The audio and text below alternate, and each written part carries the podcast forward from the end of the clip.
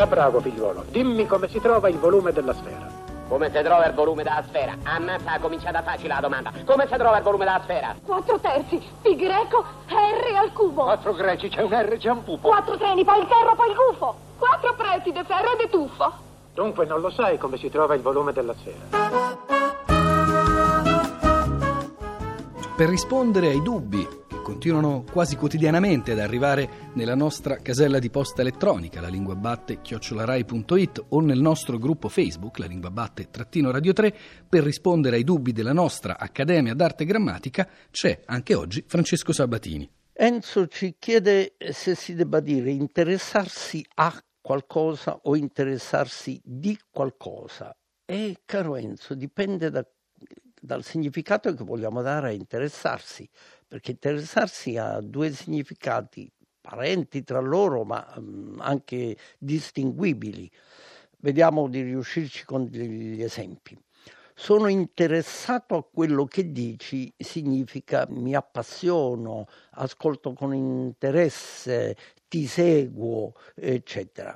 E, e quindi in questo caso è A, quindi essere interessato alla musica, al calcio, eh, interessato al, al, dibattito politico, significa seguire con interesse, appassionarsi.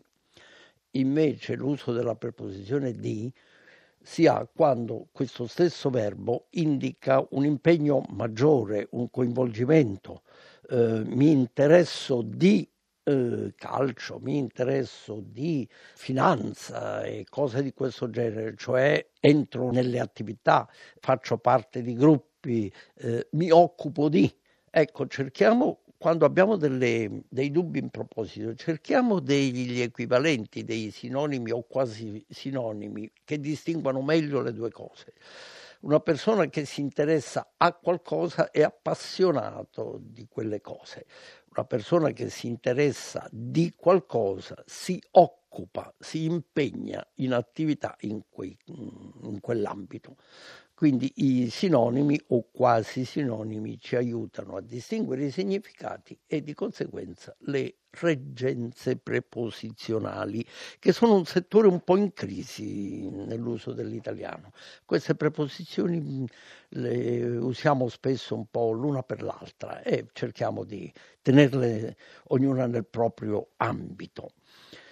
E a proposito di preposizioni, viene subito da rispondere a Giorgio che eh, ci interroga sull'uso di presso, eh, un uso un po' fastidioso, lo riconosco anch'io e lo evito, quando semplicemente significa in un luogo.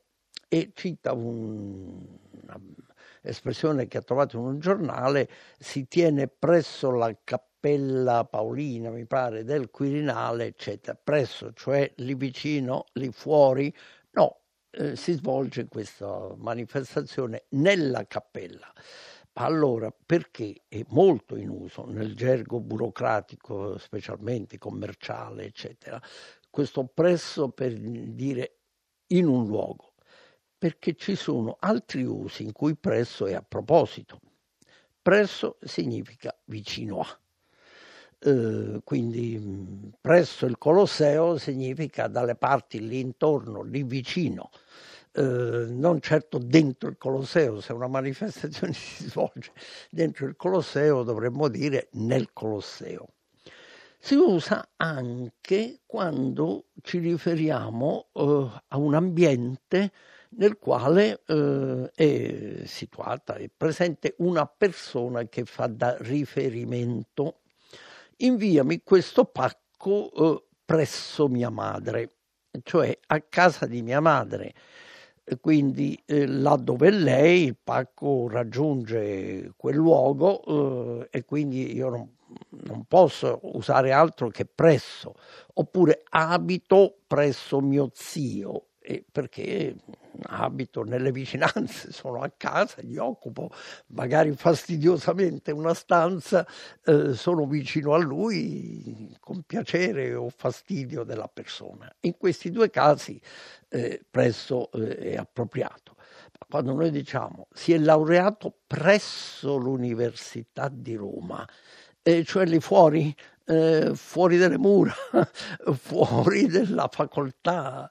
Eh, questo eh, capita spesso, incorriamo tutti in quest'uso.